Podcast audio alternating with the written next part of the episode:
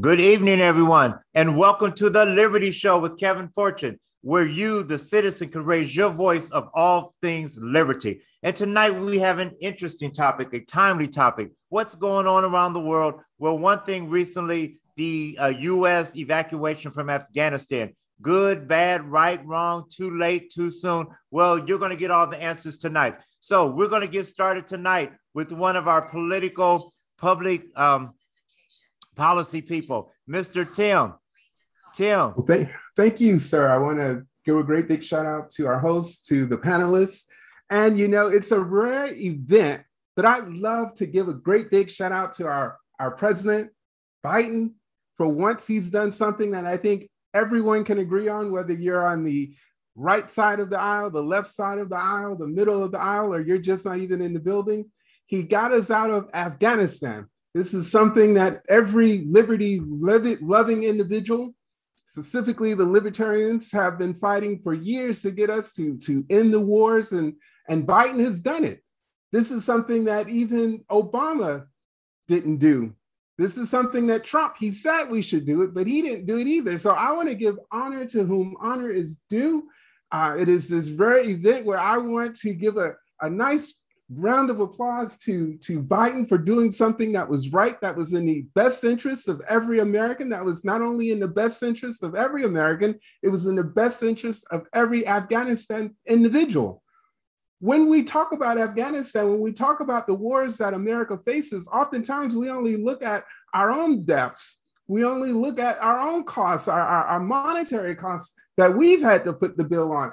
But this gives us an opportunity to reflect and that's the one thing I love about our show is that we we try and look at it from every aspect, even those individuals that are wrong, like Jedediah. Um, we we give them an opportunity to be wrong, and we we listen to them. And here's a, a, a situation where the United States, America, we were wrong in invading Afghanistan. Even the premise for us invading Afghanistan was utterly stupid. We were told that oh well, we need to invade Afghanistan, a whole freaking country, because there were a few terrorists hiding out in Afghanistan. Uh, what, what, was the guy's name? The, the senator, the, the one that all the libertarians love. He said, Well, wait a minute. Why don't we just send some commandos out there, some Green Berets, and, and slaughter and murder the terrorists instead of screwing up the whole country? And what did our, our President Bush and his vice president, what did they say? They said, Heck no, we should just send all of our American forces there, kill off everyone, and then we'll destroy the country. And get this the Taliban, who were in charge of the country before we even invaded the country, or rather shortly thereafter, they even went to the, to the US, to their counterparts, and said, you know what, we will give up we will surrender, we will disband, we'll go about our own business as long as you don't imprison us. And what did the US say? They said, no, screw that. We're going to continue the wage of war. We're going to continue to kill Afghan, Afghan citizens. And this thing, this is the number. Sit down, hold your britches. This is the number of civilians, Afghan civilians that were killed 47,245. These weren't gun toting people who were shooting at Americans. These weren't uh, on Afghan individuals who were blowing up IEDs, killing our, our soldiers, our men and women, our individuals who were wearing American uniforms. No, these were innocent individuals. Nearly 50,000 individuals were slaughtered because Bush and his cohorts thought it was a great idea to go and look for some terrorists under the premise of terrorist hunting and destroy a whole country. Not only did we destroy a whole country, we destroyed American lives also. Thank you.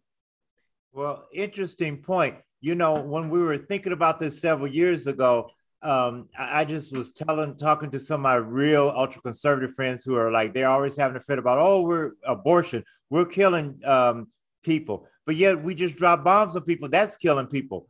And I don't understand it's wrong to kill a baby, but it's okay to kill, uh, I mean, in the womb, but it's okay to kill a live baby that's walking there. So many kids, innocent kids were killed. And, um, you know, so that was a really good introduction. So we're going to swing over to, um, that was Tim down in Florida. Um, uh, and we're going to go way back up north to Milwaukee, Wisconsin. Jed, you're back on the Liberty Show. Let's hear what you got to say. Well, yeah, actually, for once, I sort of agree with um, Tim there. we we should never have been in that war in the first place, and it cost the the taxpayers way too much money, and it cost way too many innocent lives in Afghanistan. Because, well, of course, we can't just send people in, in in there like we did, but but a lot of the the innocents were killed by you know drone strikes with misinformation given about who was where. So we didn't even we just someone just remote control flew a, a, drone over to some building and blew it up and and even if they got like one person they were after it was an, usually an apartment building so they'd get everybody else in the apartment building and some of them might not have even known anything about the person they were even targeting they were just collateral damage as our um, government likes to call you know innocent people just trying to go about their lives getting killed in crossfire but um, I, I think it would be a mistake if we didn't look at this from a larger picture, you know, from from a bunch of different angles here. That I was born in 79. There has not been a time in my life where our government hasn't been somehow screwing around in Afghanistan. You know, they they had the Mujahideen, as they called them back then, the freedom fighters who were fighting against, you know, the Soviet Union. And, you know, we uh, gave them some funding, we gave them some weapons.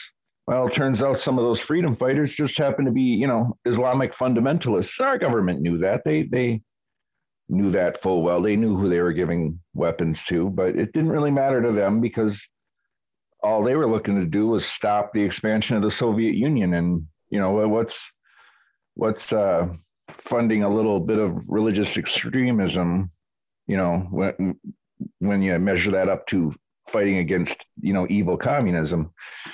And you know, aside from the fact that the Russians would never have been able to hold Afghanistan, because historically no one has ever been able to hold Afghanistan except for the various warring, you know, tribes, warlords that, and you know, governments rising and falling that have always existed in Afghanistan, but Napoleon couldn't do it. Uh, Alexander the Great couldn't do it. Soviet Union wouldn't have been able to do it. The United States couldn't do it. I mean, all we did when we when we were attacking the Taliban was we drove them deeper into Pakistan, where we couldn't touch them without angering the Pakistani government. And at one point in time, the Taliban got like 60 miles from the Pakistani capital. If they would have taken over all of Pakistan, the Taliban would have all of a sudden had nukes, nukes that normally would have been pointed at India because that's who Pakistan seems to be, you know, at odds with. But you know, who knows where those nukes could have been pointed anywhere within the region. I don't know if they were intercontinental, but I definitely know they could have reached, you know, anywhere within that circular area of a medium range missile could reach. I mean, it was it was we, we were making mistakes in, in that country for years. It started out, you know, they they even made a movie about it. I think something Wilson's War, something about about how they were getting the senators to hey, let's Charlie do, Wilson's War. Yeah, that's the that's the movie, and they uh, this isn't a new thing, and I'm hoping that this means we'll stop messing around in Afghanistan. But I'm sure it is, and I'm sure we'll, you know, I mean, who knows? We could even befriend the Taliban. I mean, well, let me ask you a question. As an anarcho communist, do you think we should be intervening in other people's wars or should we be the savior of the world defending? No, uh, no, absolutely not. I, I think that's a ridiculous concept.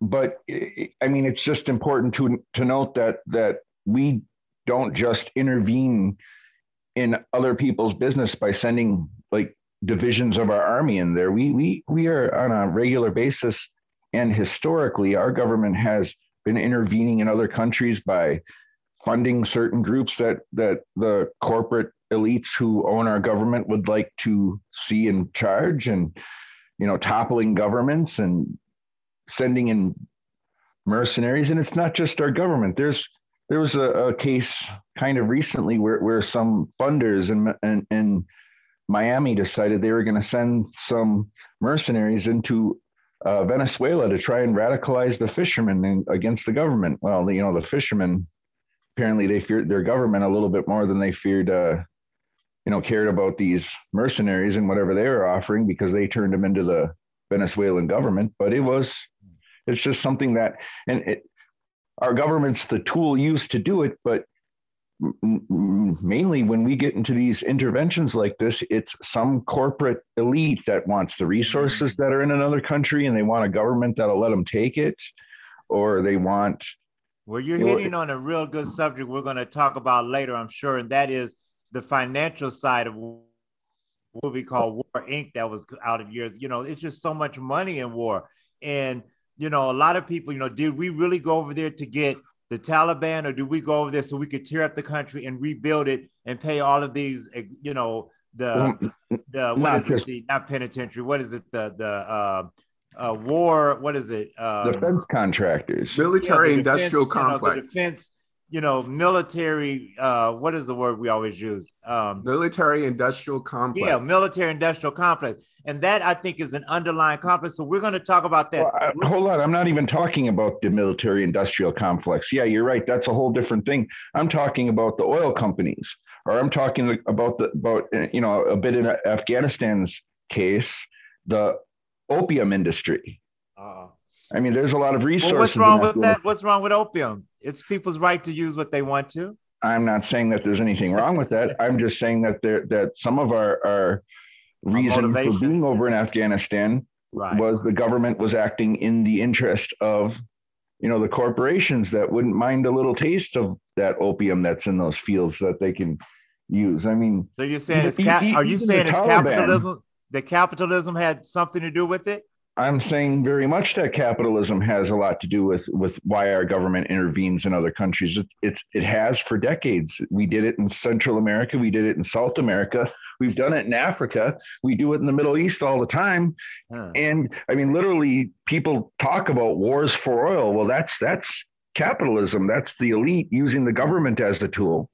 Wow. Now, the, the elite didn't have the government to use as that tool. The elite could just you know the, the people with the money could just as easily hire their own private armies to do this or they could arm whatever faction they want. And our, our government has had a habit of arming some pretty sketchy people. The taliban's one example of people that we armed when the enemy of our enemy was the you know that type of deal. But we've armed drug cartels. We've armed um, we armed pinochet. We helped pinochet get into power and he was a brutal dictator so, I mean, it's not, this isn't new and right. it's not going to be the end as long as we have these, um, you know, corporations or elites or whatever you want to call them controlling our politicians. Well, That's we're gonna, move. We're gonna move on to somebody else. Don't go anywhere, Jay, because I'm sure you're gonna have. We're gonna have some rebuttals to what you said. But let's move to um, Mr. Damon. Damon, you're back on the Liberty Show down in Georgia. Hey, Kevin, what's going on? Uh, welcome everybody on the panel. Uh, I'm gonna I'm gonna follow up on something that uh, that Jed talked about. And one of the things is he he said he was born in '79. I was born a year prior in '78. And you youngster, you. Yeah, even if you extend it further than that, you could take somebody who was born in the 1700s or the 1800s. The, the United States of America has only not been at war probably a handful of years of its entire existence. So this idea that that what's going on in Afghanistan is somehow some anomaly. This is what we do. We do war right? And so the, the reality is um, that what is known now known as the Department of Defense used to be the Department of War. And from a marketing perspective, that sounds icky. Say Department of War sounds bad. So what do we do when a marketing team needs to um, reshape the narrative? They just change the wording. So Department of Defense sounds way better than Department of War. Now we don't defend ourselves hardly ever. You know, we we basically go and, and create, go on the offense in in the, the case of the Bush uh, administration, uh, I think I forget the term they use. Um, well, somebody somebody help me with it later, but they always try to make it seem like, well, if we fight them over there, we don't have to fight them over here. Well, the reality is, it's it's a it's a dog chasing its tail because the reality is, as Ron Paul astutely pointed out, there's what's called blowback. We start something, we started something in the 50s, 40s, whatever it was. They get pissed off at us, fire back at us, and then just keeps keeps going on like a gang war. You know, they kill one of ours, we kill one of theirs, and it never stops. So the reality is, there's a reason why you know Central American countries don't get attacked the way that we get attacked. because we're always on the offensive, pissing somebody off, doing something to, as Jed said, create um, financial opportunities for the military industrial complex. That's all that we do. Understand, Let me ask you a question, Damon. Yes. How come we pick and choose who we want to defend? Like when Haiti was uprising, when there's countries in Africa having their land stolen, their people stolen, their re- their gold and diamonds stolen, but we didn't we don't intervene and defend them. Well, why do you think that is? Um, hmm, I'm trying to trying to figure it out. But the re- the reality the reality is that the United States does not go into war with a country unless it, ha- it has uh, natural resources that it can extract, and also it does not defend people that are dark skinned. Um, anything that will further the the cause of white supremacy is what they're going to do. Like I said, Haiti you know, the, the jury's out on what happened there, but you can almost guarantee the CIA did something there. You know what I mean? Because the United States always tries to hide its hands, you know, when some when some dictator gets gets killed overseas or whatever, but we always have our hands in there somehow, some way. And even if it's not just in, uh, you know, hey, we did it type deal, behind the scenes, you can almost guarantee that we had some sort of uh, some sort of play in that because and I, I, agree with you but you know i was thinking about that. We joke about the white supremacy and the racism sometimes but it's so real. We have just ravaged africa raped them molested them taken their diamonds taken their gold taken their people. And but we don't defend that. You know the people there are people in england now fighting talking about is their land has been in their family for like 200 years. But what about 20000 years when the africans had it? But we don't go and defend those people and, and save them. I wonder why that is well, you already know what it is. I mean, the, the, reality is that the, the elites who have something to lose know that if you give, like Africa has the most natural resources of any continent on this planet. Uh, every everything that every country needs um, comes from the continent of Africa. And I think it was around after World War II, um, the European countries kind of divided it, you know, divided the, the, continent of Africa up. And you know, UK said, okay, we'll take this part. United States, you take this part, and whatever. So they divided amongst each other to basically create whatever governments were created there are puppets of whatever government, basically the United States. And mm. any government that does not comply with what we say, they got to be they got to be gone. So if you look at Muammar Gaddafi, uh, what happened under under Obama's administration, that dude was in office for like 40 years. I remember vividly uh, between Muammar Gaddafi, Saddam Hussein. I remember those dudes when I was in Dagon high school, right? So the same dudes that from 30 years ago when I was in high school if they were still in office now, why were they so? Why were they? Why was it so hell bent on us getting rid of them now versus when I was in high school? They're the same right. dude. The, the right. reality is, the United States government saw an opportunity to try to, you know, jump on an opportunity to get rid of them and, and steal their natural resources. And there's no coincidence that both Iraq and also um, Libya sit on large oil reserves. And what the the, rea- the the reality is that both countries were at the point of trying to separate from the petrodollar and just miraculously, yeah, we got to kill him now because you take us off the petrodollar. The only thing keeping the United States up at this point is the U.S. is the dollar being the world's reserve currency. That's the only thing keeping us up. Otherwise, we'd be bankrupt 15 times over. We are bankrupt. I hate to warn you, even with the dollar. so you're trying to say that America is an imperialistic country, colonial. I mean, are you serious?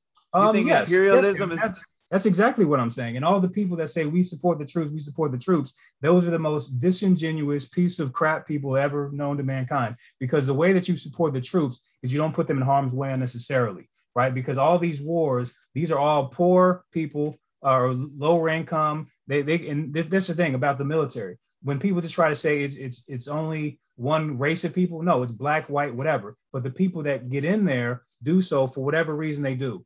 Um, if they're lower income, they say, "Hey, this is a, this provides a good opportunity for me to provide for myself, my family." Um, and and so the, the the perks that come from being in the military are too too much for some people to pass up. Mm-hmm. And so the reality is, you do not see many elites with their kids fighting in the wars. And if you had to send those their kids to war, you would see war kind of curtail pretty much because the people who go to war are the poor and the lower class, black, white, whatever, but the reality is because the people at the top do not have skin in the game, it's it's let's uh, let's fight. Let's the contractors for let us. We ain't doing nothing. It's them that's doing it, and you're putting them in harm's way. And like I said, the reality is until the people realize that these these politicians, every last one of them, Democrat, Republican, does not matter. They're both part of this military industrial complex. Everybody's got to go. Full stop. Hmm. Great point.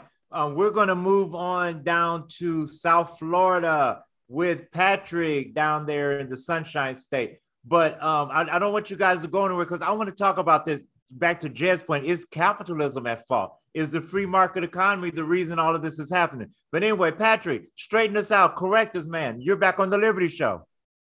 Thank you, Kevin. I, I didn't know if, if Tim was speaking with forked tongue there. It looked like he was uh, reading from the uh, Biden administration, but uh, I, I think we all agree that, that we, we never should have gone into Afghanistan and, and uh, we, we didn't accomplish anything. After 20 something years, trillions of dollars spent, nothing was accomplished. Uh, well, wait a minute. I'm to Jen's point. Something was accomplished. There's a whole lot. Yeah, I totally take issue with that. Well, military, yeah, military industrial complex contract. Um, Halliburton made a lot of money. They did, yeah, they did, and and so did the pharmaceutical companies. You look at the explosion of the opiates that that was timed right when uh, the Afghanistan the poppy fields are over there. Uh, that was timed right when when the opiates exploded too. So from that perspective, uh, absolutely, uh, some some people got very rich on, on that conflict. But uh, if you look at it as how it ended, uh, you look at the, the 13 servicemen and women um, who died on, on the withdrawal you look at where they were trying to withdraw from an airport uh, in downtown Kabul versus a, an airfield that was uh, vacated, that was in the middle of nowhere, much easier uh, to defend. And it really looked like it was a lesson in ineptitude. How, how could uh, the administration be so wrong? People on the ground were telling them the Afghan military will not hold this country. The Taliban will move right in, and, and they didn't listen. Let me them. ask you a question. Talking about ineptitude. So yes. it was ineptitude for Biden to bring them out like this, but it wasn't enough for Bush to get us into this. Absolutely, yeah. Because and I think that that's the whole idea. Remember back then it was nation building, and everyone would, would beat their chest that, that we've got an imperative as a, as a decent Christian country to to bring our values. Christian with America, please don't. Yeah, well, that was what that, that was the driving focus back then, if you remember, and that, that's we were on this. The, the, to Damon's point, we've been spouting that lie since day one when we had slavery and killing the Indians and yep. raping women. So I'm, I'm just really getting, you know, I take my Christianity very seriously, but we got to stop lying. We got, you know, Christians don't rape, murder, rob, and sell people kids. And okay, well, that was being used to sell it. That was innocent children. Yeah, right. Well, that that was being used to sell the war because there was very very little of it. But men and women spilling their uh, their blood for for what ended up being a payday for uh, defense contractors and, and, pharmaceutical companies. So, uh, but the point I, I, was going in is, is it was it ineptitude or or was this? I'm of the opinion that, that we're in a managed decline of the country in, in a lot of different ways. I like that. Could you yeah, explain and, that more? Yes, and, and I will. And, and I don't know if it was so much ineptitude or it was a way to give the country a black eye uh, on, on the uh, the national stage and say USA is not number one. They're, they're not any better than anyone else. And in fact, um, we're, we're not very good at anything and, and really embarrass the country uh, in, front of the world.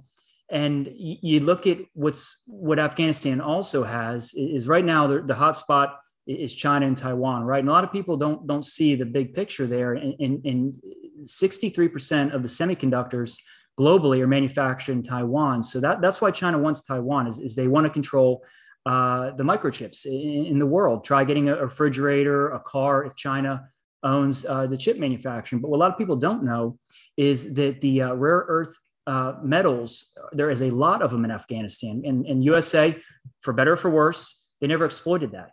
So by leaving the country, uh, China will move in and, and they will have a, a source of the raw materials needed to uh, fund the manufacture of the uh, manufacturing of the microchips that they will soon uh, have control of once they invade Taiwan. So you really wonder if this was a lot more nuanced than just a uh, floundering of a withdrawal. This was really to re- reset uh, the, the global uh, power structure and, and, and knock the US down a peg. And a lot of people think that our elites and our politicians are, are bought and paid for or, or, or um, owned by China. I don't think it's that that at all. I think they're working. I, I think there's this this ideology, this almost this elite convergence where we're the we're the ones that are going to run the world, and it, it, doesn't matter about borders or any of the ones that uh, any of the people that that we um, we, we uh, lead or anything like that. It, it's almost like a neo feudalism uh, way of looking at things, where we're just a bunch of peons, and, and for no better or worse than other parts of the country. And I, I wonder at times if that's a flexing uh, uh, of the the muscle there to say we're, we're going to diminish the country. We're going to give up vast swaths of very important uh, uh, metals that make up what um, every the, the, chips that are going to uh, fund and run the future. Uh, and, and cede it to a, a, global rival. And, and good luck. You, you look at this. Uh, I don't want to go off a tangent here. So I was going to say something about the spending bill. As you look at um, $2.26 trillion on the low end for a 20 year war, bombs, airplanes, tanks, logistics of getting soldiers there and back, feeding them, housing them.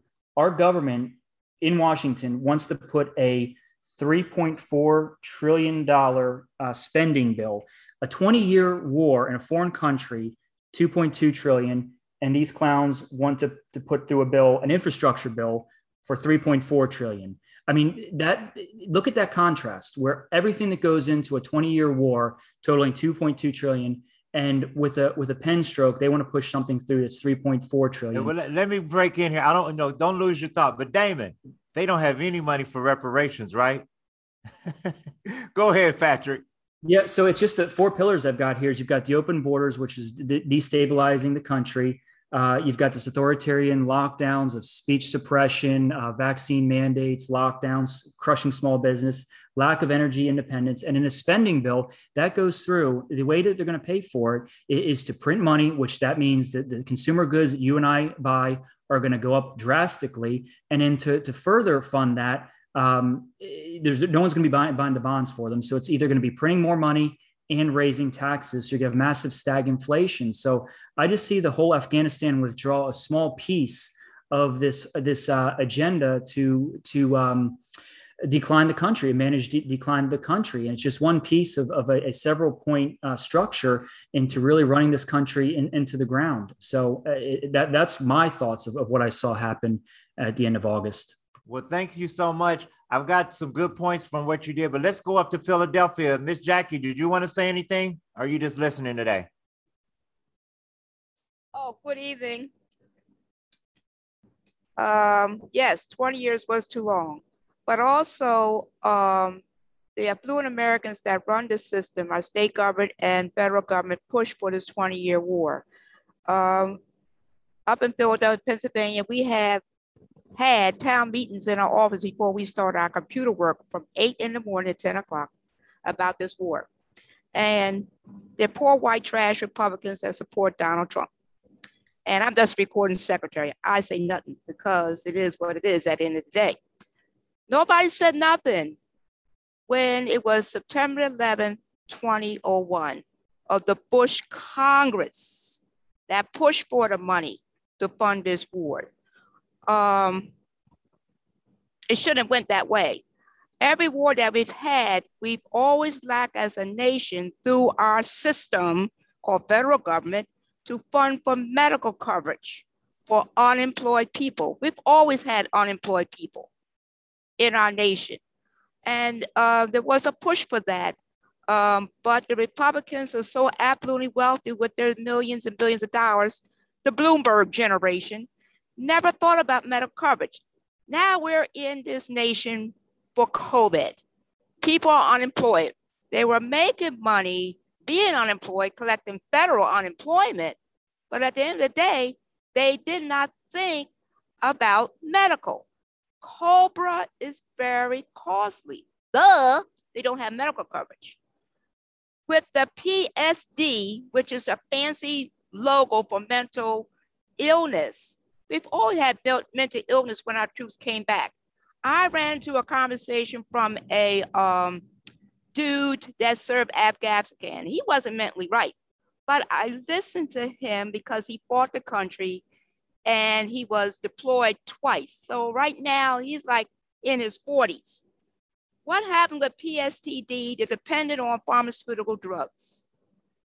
Massive homeless because the federal government yes, the system lacked the funding for the Veterans Administration, not just this war, but past wars. But let's focus on Afghanistan. Money should be spent by these elite, affluent billionaires that run our federal government. You see them on CNN. They, they're not going to go anywhere because they got money. For medical coverage, yes, the war had to end, but And a- after four years of Donald Trump, the current person, I do not give him a title, uh, commander in chief or president Biden. He go, I address him as Joe. And when the poor white trash people look at me and said, Joe, who? I said, you know what I'm talking about. I do not think he deserves the title of commander in chief in our nation because we were disgraced as a powerful nation for four years under Donald Trump. So after um, really Bush moving forward, none of those former presidents, including the current one, in my category, in my theory, in my opinion, should be called commander in chief or president of the United States because they have money and the brown people, the working class people, the small business people don't. And whose fault is it? Again, the system has failed us. Thank you, Kevin. Yeah. Well, Miss, uh, you brought up a good point I want to discuss, and then we'll go back to the capitalism and we'll be through. Um, I want to talk about all the spending we're doing on the gas, but now there's this great big cry. Oh, look what we've done to the people. Let's give more, hit it, Tim, social welfare. Let's send money to feed people. I uh, I was at a church. They were actually collecting a mission project to send stuff over to Afghanistan. Some of them people over there got more money within their oil wells and in their history, you know. So should we be feeding the people? We're sending money, we're sending clothes, we're sending supplies to all these. You know, we feel sorry for everybody with their like Miss Charlie. Um, I'm sorry, Miss Jackie said there are homeless people in America. We don't we walk past them, but we send all this money overseas. So let's talk about that real quick. What do you think about all this foreign aid and social welfare we're sending to Afghanistan people now? Who wants to go first with that? I can go. I was okay. Uh, um, what, what, Jackie had said is how we, have got veterans that they're not getting the help they needed, and they haven't for a, a long time. I was I was shocked. It said uh, twenty thousand wounded Americans. Uh, I, it's exponentially higher because I imagine that doesn't account for things like PTSD and and uh, and, and other uh, injuries. Uh, and I, and, I, did find it interesting that that we're shipping 100,000 uh, Afghan refugees to this country, and, and Biden just allocated 500 million dollars for them. Well, how about 500 million dollars for the troops that were injured and maimed uh, in, in, the war? Where where is, is is their money to pay? For the things that, that they did uh, for over there, and I just thought that was astounding that the purse strings could open so quickly for people real, quite frankly shouldn't even be here they should be placed in region uh, they, they should not um, they should not be brought here uh, but we know how that goes with, uh, with, with the borders right now. So I just want to point that out to Jackie. She's got a very good point that we've got a lot of Amer- American servicemen and women who who can't get the help they need. Yet um, current administration is quick to um, throw money at, at, a problem that doesn't even need to be here right now.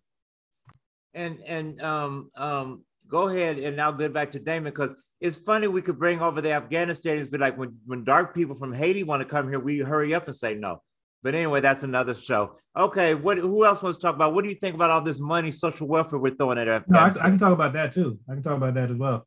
Um, Not you, Damon. I know you. Yeah. no, the thing is, but I mean, it's another show. But real quick though, about that, what you just said about Haiti, isn't it amazing how over a weekend they had fully gassed up planes ready to ship those people back like today? Not yesterday, not tomorrow, not next week, today. So if you want to do the same thing with Mexicans, you could do that with them as well. But instead, we got them up in hotels, you know, treating them, you know, living in the lap of luxury, bringing over Afghans over here because of the war that we started, that we made them homeless. That you know, if, if not for the war, they would have been fine with whatever previous life they had. We're gonna we're gonna bring them over here. We're gonna give them business loans. We're gonna do all these things. But again, when it comes to let's go back to black folks. When it comes back to us, oh we oh sorry, we just can't do. We just don't have it this time. But you, everybody else, you got money for everybody else. You know what I mean? But but when it comes to the people who actually deserve the money, um, you don't have it. But you bring it over here, um, you know, and, and and with a lot of these Afghans that's coming over, these Mexicans, are they even vaxxed up or whatever? You you bring them over here, and and we're told that you're trying to fire people from their jobs because they do or don't want to get vaccinated. Okay, that that's a personal choice for American citizens. You bring in here people from other countries, Lord knows what what they may have whatever infectious diseases they may have. So you bring them over here just unchecked and just let them run amok in, in society. And, and we wonder why we have problems. And go to school for free. Exactly. You know, um, get on welfare automatically. I, I just don't understand that. What do you think, Jed, about our spending uh, on social welfare for Afghanistanians? I, I personally um, think that if you're going to send any aid to a country in, in, in the form of food you should be sending seeds and and farm equipment so that they can grow the food themselves to be honest. I mean i i, I think if we're going to spend the money that's a lot more uh, effective way to spend the money than you know hmm. what, what's what's the old saying teach a man to fish you know? That, that's a good point. I like that point. Tim what do you think about our social welfare spending with afghanistanians afghanis? Did i lose tim Sorry, yeah. I'm having technical difficulties. Here, I, if I can, if, if you would be so kind to just let me touch briefly. I just want to tap it briefly. The statement that that that Jedediah made earlier about how it's capitalism that has screwed us over. Again, Jedediah has conflated crony capitalism with capitalism. Capitalism didn't get us over in Afghanistan. capitalism didn't get us over in Iraq. Capitalism didn't get us overthrowing um, various governments in the countries that brown people mostly live in, Central and South America. That was crony capitalism. If we look at Halliburton, Halliburton received, now get now brace yourself. Halliburton received in the year 2003 $4.3 billion. That's with a B. In one year, $2.3 billion from the Department of Defense. That was not capitalism, that was crony capitalism. You had the vice president who was making hand over fist tens of millions of dollars because he had a position in Halliburton. He was able to monetize the wars and the conflicts that the US gets itself in. And this is what uh, uh, uh, the American people, and, and I love my poor whites, but someone else opened up the door about the poor whites. I think it was Miss Jackie. So let me just walk on through that door that was opened up the poor whites have been tricked and bamboozled into believing that they actually have a stake in this country. They've been tricked and willingly deceived into believing that if they do the right thing, if they wave the flag, if they sing uh, uh, uh, whatever patriotic song that white folks like to sing, that they'll have a seat at the table.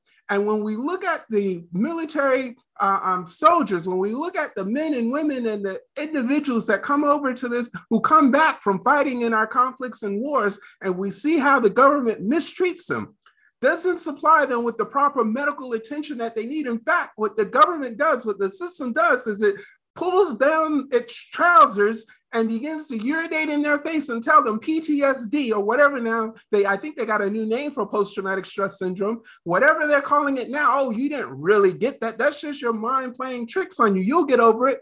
Take these opiates and call us next week and, and we'll talk about it then. What we have to realize as Americans both black and white and brown and whatever color you may or may not be what we have to realize is that the the system, that the political classes, that the elites are screwing us all over. This is not capitalism. This is crony capitalism. Capitalism would allow yours truly, it would allow you, it would allow poor people, it would allow poor whites, poor brown folks to have a seat at the table if they work hard at it. And that's not the way the system works. The system creates conflicts, the system creates regulations that keep us from having our fair share of the American pie. Yeah, okay, I'd like to go next, considering you know because this is an interesting thing I hear from libertarians all the time. The the difference between um, capitalism and crony capitalism. They act as if the government is what makes these things happen.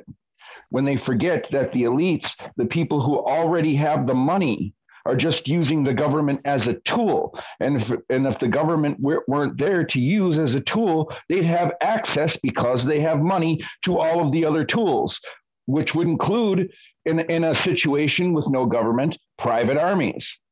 I mean, people are making the guns, people are making the stuff for, for, for war. And as long as there's profit to be had in making those armaments for war, which there is, we, we know this, people are going to be doing it and they'll sell it to whoever buys it. They'll sell it to the highest bidder. So if somebody wants the oil in another country and they got a bunch of money, they can hire people to go over there and take that oil.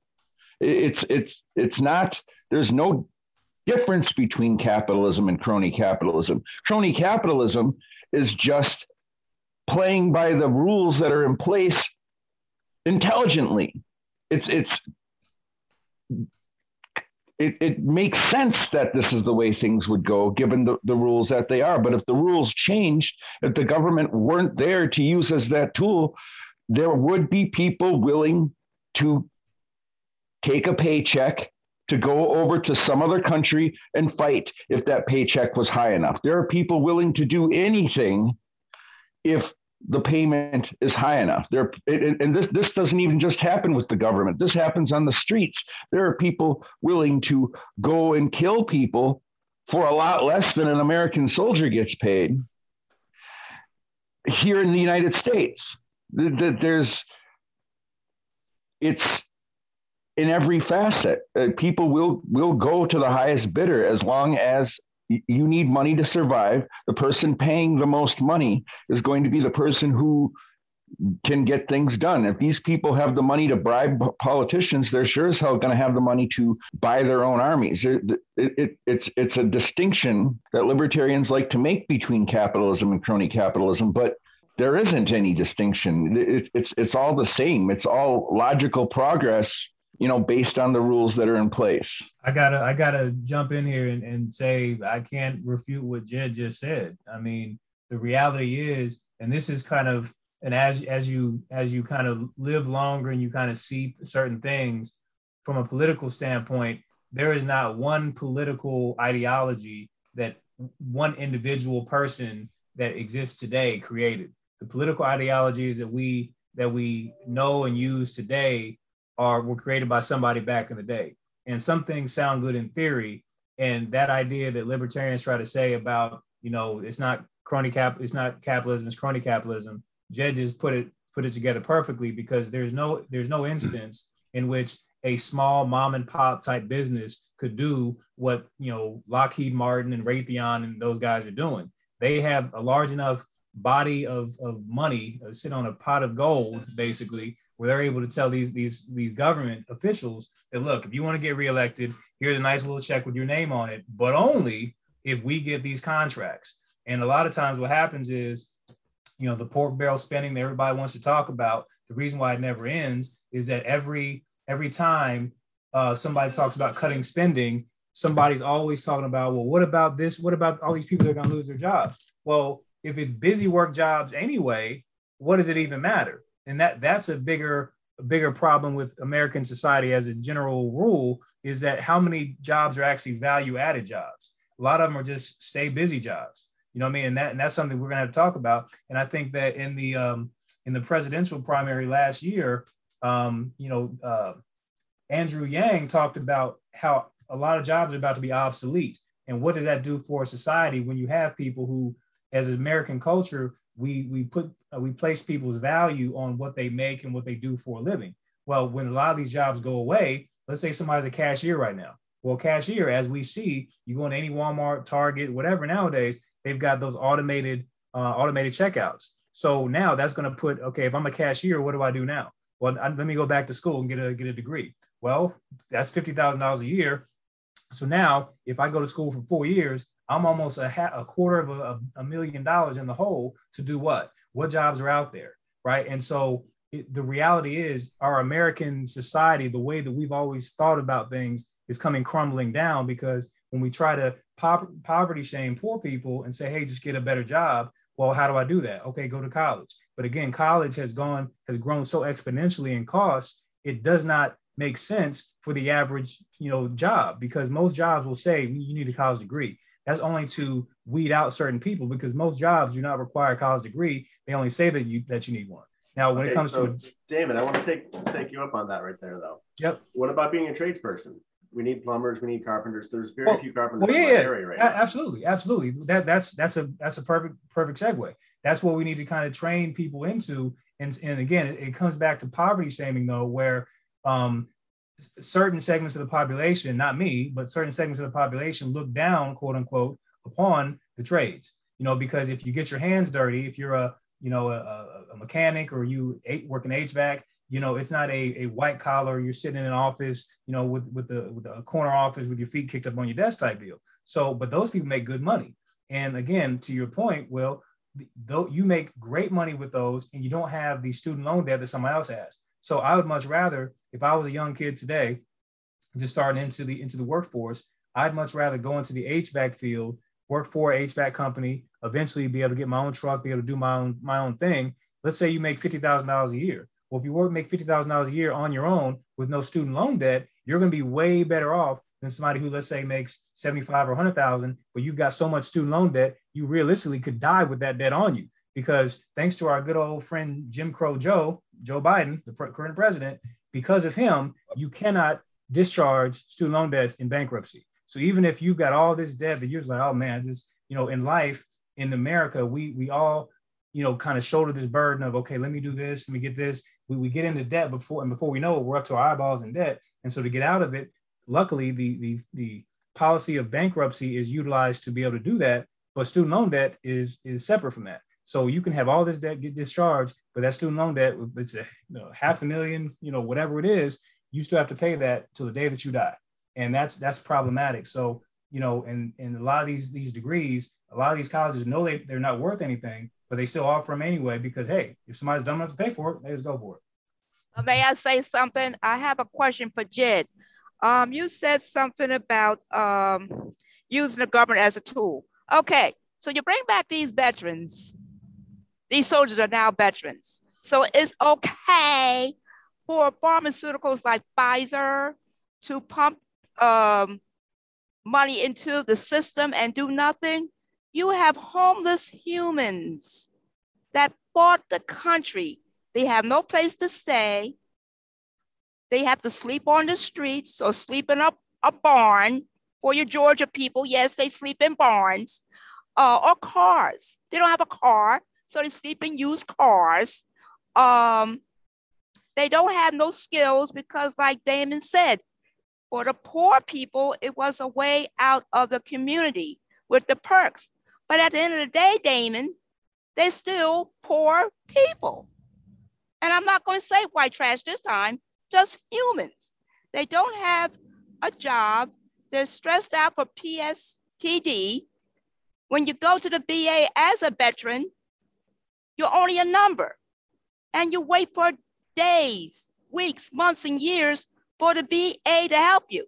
And you have no choice but to sleep on the streets or a barn somewhere in Savannah, Georgia, or Augusta, Georgia. It's the system. But Jed, you think it's okay for Pfizer to pump money for a war? No, Actually, I don't. I, I, don't think it's okay, and, and I also want want to um, point out that it isn't just Pfizer that that that is you know making some circular was making some circular money in Af- in the Afghanistan conflict. It was the the private illegal drug trade, and and and uh, interesting fact about the Taliban.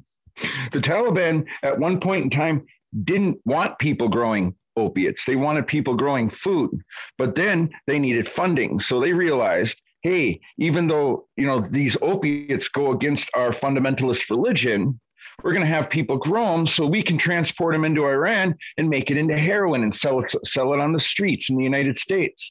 I mean, there were people doing this before. Uh, at one point in time, most of our uh, heroin opium came from a place in Southeast Asia called the Golden Triangle, but at one point in time, Afghanistan and the, the Iran and that pipeline was one of the leading um, sources of the heroin that was, you know, destroying communities for you know quite a long time. Heroin's been destroying communities, and even before it reached the white community, it ripped through the black community pretty pretty bad. And I'd also like to point out that it didn't get the coverage back when it was ripping through the black community as it had as, as the opioid crisis, as we now call it, now that it's hit the white community. But I also want to touch on another point. I think that as a country, we have treated veterans like complete garbage. I mean, the VA is it doesn't function correctly. It doesn't provide the help it needs for these veterans. But let's not forget the reason why these veterans are homeless and sleeping on the streets. It's because a person's value, and this is something that Damon kind of touched on, a person's value in this country, in our system of capitalism, isn't them as a person, it's how much money can they make for someone else. If these people have PTSD, it's hard, and they have no money, they have no skills. It's hard for them to hold jobs. So they have to sleep on the streets and they have to starve and go to soup kitchens because they don't have any value to the wealthy because they can't work. And that's that's something that needs to change. That's something that that we as a, a, a country and and and a, a, national culture, if we're going to have one of those, needs to change. Is, is is how we value human beings and how we value human life. We, we have this thing, and we've had it for a long time in this country where, well, you know, if you can't work, well, then you're pretty useless, you know, and and and it's the whole poor shaming, as was discussed earlier. I mean, and and th- this is something that you can see in the disabled community too. I mean, the free market is not kind, not kind at all to the disabled worker. Luckily, for somebody like myself who is blind, um, there's been programs in place that have helped us get employment and, and stuff like that. Because when I lived in a northern town with no bus system and no uh, no um, way to get hired if you're a blind person in a, in a town with mostly factory jobs, the, the free market, you know, weighed me, measured me, and found me useless, or, or as um, people would say, a, a useless eater because I no one no one w- wanted or valued my worth as a human being. I was only valued for what I could produce, and a lot of those companies were like, "Oh, well, you know, you're blind. We don't really want you working in this factory environment." They, there's there's supposedly laws against discriminating against somebody who's blind, but you know those aren't real. They can get around that by saying, "Well, you're a liability. Oh, you need a valid driver's license to to do this job, even though there's no driving involved. But basically, the point I'm trying to make here is this is something that affects all the poor people, not just the veterans who are poor because of PTSD or a, a, a mental health issues or physical health issues. It, it, it's another problem in the the you know uh, what what what did they call it a few episodes ago? The the free market, the auction block that is the free market deciding a person's worth. Hey Pat, what you thinking, man? Well, and I, I, really echo both what Jackie, Jed, and, and you have said is that the uh, the way we look on our veterans is piss poor. And uh, I've got many of my family who have served. I did not, but many of my family did. And uh, luckily for them, uh, they were able to work and, and didn't have the the unfortunate um, circumstance being wounded or anything like that. And I think we can all agree that we send men and women over to these war zones and then when they come back we don't treat them correctly and there's really nothing that can be said i think that's something we can we can all agree on is whether you agree with the war or, or not they're just doing a job and, and many of them are doing that job to, to, to better their life in some way whether it's a promise of an education or a way out of a bad situation um, and to no fault of their own that they get injured and they come back here and and as a society we, we don't support them as well as we should. Yet we we look at the billions of dollars that are going uh, outside the country, basically flush down a toilet, or as mentioned earlier, uh, five hundred million dollars to to go to hundred thousand people who should never be here in the first place. Got to find a, a, a, more fitting place in the region, and just really get you pissed off. And and I think we're all in unison there is, is that we've got to do better with our veterans. And there, there's not just um, there's probably and reason it's probably not is and I think Jed has hit on this is, is, the kind of crony capitalism way is there's really not a, a, way to exploit veterans for profit by a lot of these groups, right? If there was a way to exploit them and helping them, I bet that the politicians would find a way to help them. But but unfortunately for them, there's not.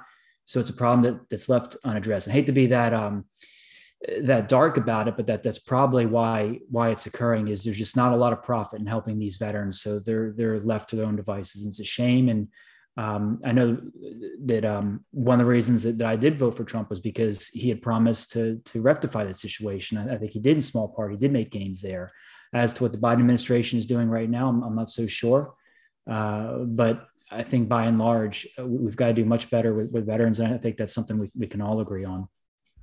I agree with you on that. I agree with everyone so far on that. But the thing is, this is something that's been going on the whole time. Um, if we look back to the Revolutionary War, wasn't there a Shays Rebellion just after that? Um, I think the Whiskey Rebellion as well, looking into, you know, what happened after uh, the Civil War, World War One, World War Two. There's always been points where the veterans have gotten the, the short end of the stick, so to speak. And it just doesn't seem like it's getting better. And really, this is the whole another show, problem, but that's the way that I'm seeing it as well. Um, a father-in-law was a, was a, a career Marine. Um, I don't, I don't, uh, I, I, he was an officer, all kinds of experience. And um, he had such a hard time finding a job coming back because companies don't look, uh, and this is the best case scenario. Someone goes over there, they, they, they serve their country and they avoid injury and all that, and they come back. And, and a lot of employers don't, don't value that. They don't value the leadership and the drive and motivation that goes into doing something like that. It's as if they've simply not don't have a resume. So there's also that that secondary part is even if if someone serves and is is, is by the grace of God not injured, they find employment many times tough because they don't have years of experience in, in whatever the the employer's hiring for. So it's just a big problem all, all, all the way around. And and uh, I wish there was a better solution for it. Definitely understood. Yeah, I think it's funny in a sad way. I mean, there's nobody looking for a door kicker uh, in the in the real world. They ask, you know, can you do Excel and stuff like that. But there are a lot of jobs that are, you know, they're able to use a lot of their negotiation, a lot of the stuff they learned in the military that you can use in the boardroom. You just have to see how to do it, and you know, it doesn't really seem like it would be that hard to get them to, you know, use what they have. And there are other people. I don't know if anybody knows Jocko Willink um, he's a former Navy SEAL commander, and he has a whole group of people that are looking to find jobs for um, servicemen and servicewomen when they get out. You know, the veterans are useful. We just need to find places for them. But, um, but yeah.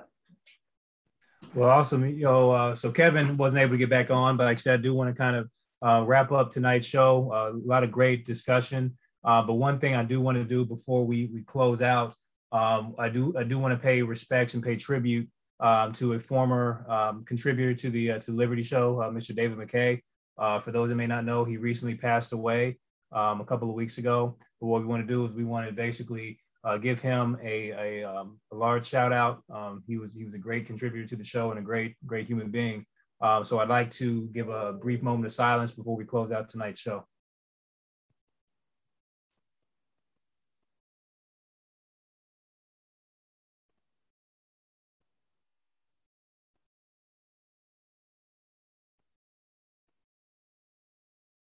All right, thank you for that. Um, before we before we wrap up, does anybody have any uh, closing thoughts uh, before we uh, get off tonight's call? Well, I just want to acknowledge, um, further acknowledge um, uh, David. He was a, a, friend to me as an individual. He was the type of guy that would take literally the shirt off of his back. Um, this is a topic that was near and dear to his heart. So I am um, just sitting here I could imagine what David would have said. So just wanted to throw that out that um, David McKay will be deeply missed by us.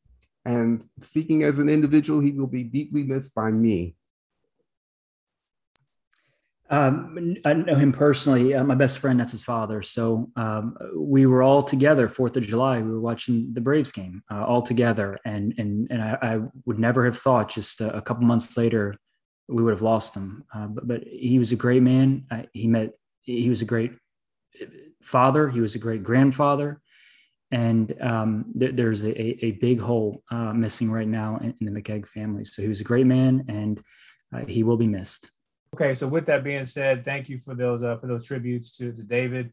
Um, and, and if there's no further uh, comments from the gallery, we'll end tonight's show. tonight, you've listened to the Liberty Show uh, with Kevin Fortune. Uh, Kevin has uh, unfortunately had te- technical difficulties, but this is Damon Kennedy. And until next time, everyone uh, have, a, have a great night. Good evening.